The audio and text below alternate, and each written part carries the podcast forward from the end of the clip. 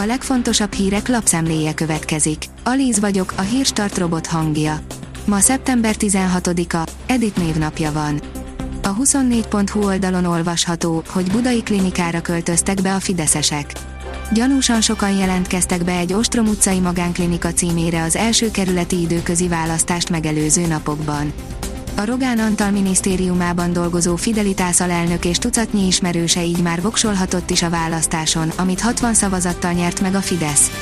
A Momentum szerint a kormánypárt csalással győzött. A G7 oldalon olvasható, hogy még magasabb inflációt és gyárbezárásokat hozhat a mostani energiaárrobbanás. Azok a cégek, amelyek nem tudják kigazdálkodni a költségnövekedést, vagy áthárítják a költségeket, továbbhajtva az inflációt, vagy felfüggesztik működésüket. A 444.hu szerint, aki a hétvégén a Szent Imrében szült volna, az időzítse ezt máskorra.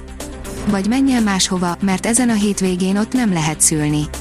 Azt javasolják, hogy a nők keressenek más kórházakat. Az Infostart írja, drágulás, erről mondunk le elsőként.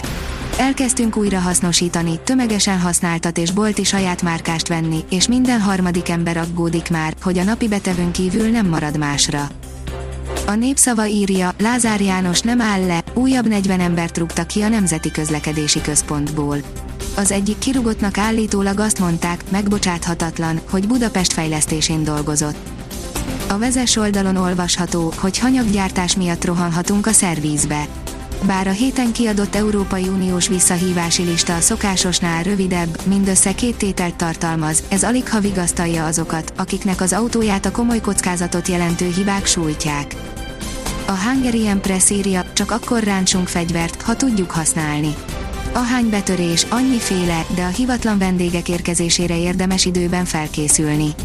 Hajós István biztonságtechnikai szakértő szerint mindenek előtt korszerű biztonsági rendszerekkel ajánlott felszerelni az ingatlanunkat, de nem árt, ha önvédelmi fegyverünk is van kéznél otthon. A növekedés szerint bárkiből lehet katona. Hány tartalékosa van hazánknak? Jelenleg több mint 11 ezer tartalékos van Magyarországon, hosszú távon pedig a cél, hogy elérjük a 20 ezer fős állományt. Valószínűleg a neheze még hátra van. Első körben viszonylag könnyű volt azokat elérni, akik eleve ki akarták próbálni magukat katonaként, mondta el Széles Ernő, a Magyar Tartalékosok Szövetségének elnöke. Bevált Trump jelmondata a svédeknek is, feltörekvőben a bevándorló ellenes jobboldal, írja a vg.hu. Sokakat megráztak az elmúlt időszakban a lövöldözések és az egyre gyakoribb erőszakos cselekmények, amelyek nagyrészt a bevándorlók lakta negyedekben történtek. Az RTL.hu írja, fent gyorsan kikapják, holnap lehet is hazamenni. Munkatársunk saját traumája is rávilágít, hogy a magyar egészségügyben sokszor nem kapja meg egy kismama és magzata azt a tiszteletet, amit az abortusz ürügyén emlegetnek, a magzati életvédelmének fontosságát minden elé helyezve. 50-szeresére nőhet a tokenizációs piac 2030-ra. Egy új jelentés szerint a globális illikvid eszközök tokenizálása 2030-ra 16 ezer milliárd dolláros üzleti lehetőséget jelent majd, áll a fintech cikkében. Davis kupa, nagy skalpot gyűjtöttek be az ausztrálok, nyeretlenek maradtak a franciák. Az ausztrál, a szerb és az amerikai csapat megnyerte párharcát a Tennis Davis kupa döntő csoportkörének csütörtöki játéknapján, írja az Eurosport.